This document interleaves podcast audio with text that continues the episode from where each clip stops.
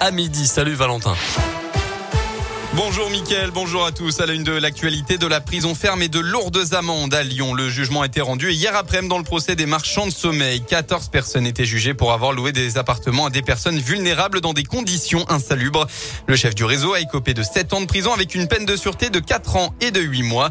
Il devra en outre payer une amende de 200 000 euros et lui est interdit de gérer une entreprise à vie. Son avocat, maître Samir Driss, juge cette sanction trop sévère. C'est trop sévère. Il méritait d'être condamné lourdement on le savait, on y était préparé. Il va d'ailleurs euh, prendre son sac, là il est en route pour la maison d'arrêt parce qu'il voulait être incarcéré dans de bonnes conditions. On fera appel lundi et puis une demande de mise en liberté dans la foulée parce que depuis 4 ans il est euh, libre, il n'a pas fait parler de lui et puis il est venu à son procès. Euh, simplement la décision, alors elle est, dure parce que 7 ans à mon avis c'est quelques années de trop et parce que la période de sûreté le prive de toute possibilité d'aménagement de sa peine pendant 4 ans et 8 mois, ce qui est considérable. Et c'est vrai là, le retour en détention est un petit peu euh, dur à accepter. Les autres membres du réseau ont eux aussi été reconnus coupables. Les peines vont jusqu'à 5 ans de prison avec des amendes d'un montant maximal de 100 000 euros. Dans l'actu également, le verdict dans le procès du double infanticide de Limonest. 28 ans de prison ont été prononcés hier contre la mère de famille qui a tué ses deux filles de 3 et 5 ans en 2018 à la caserne de gendarmerie de la commune. La justice a retenu la préméditation. Rappelons qu'elle a avoué euh, jeudi matin avoir étouffé ses filles avec un coussin.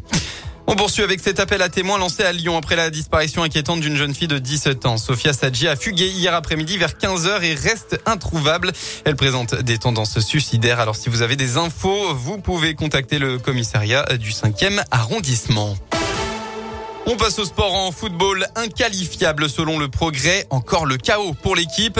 Une nouvelle soirée de football gâchée. Le match des 32e de finale de Coupe de France entre le Paris FC et l'Olympique Lyonnais hier a été définitivement interrompu suite à de très violents heurts qui ont opposé des supporters lyonnais et parisiens à la mi-temps. Le match n'a donc euh, finalement pas repris après euh, décision de l'arbitre. En basket, rien ne va plus pour l'Asvel. Cinquième défaite d'affilée pour la 16e journée d'Euroleague. Les Villeurbanais se sont lourdement inclinés à l'Olympiakos hier. Résultat final 89 à 54. Lyon-Villeurbanne est désormais 13e au classement.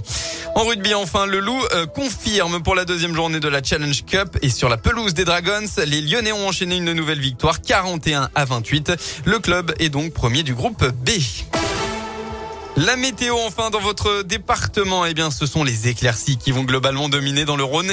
Le temps sera même totalement ensoleillé dans l'ouest rhodanien. Attention au retour de la brume ce soir et surtout au brouillard givrant cette nuit. Et oui, soyez donc prudents si vous prenez la route. Côté Mercure cet après-midi, vous aurez au maximum de la journée entre 3 et 7 degrés.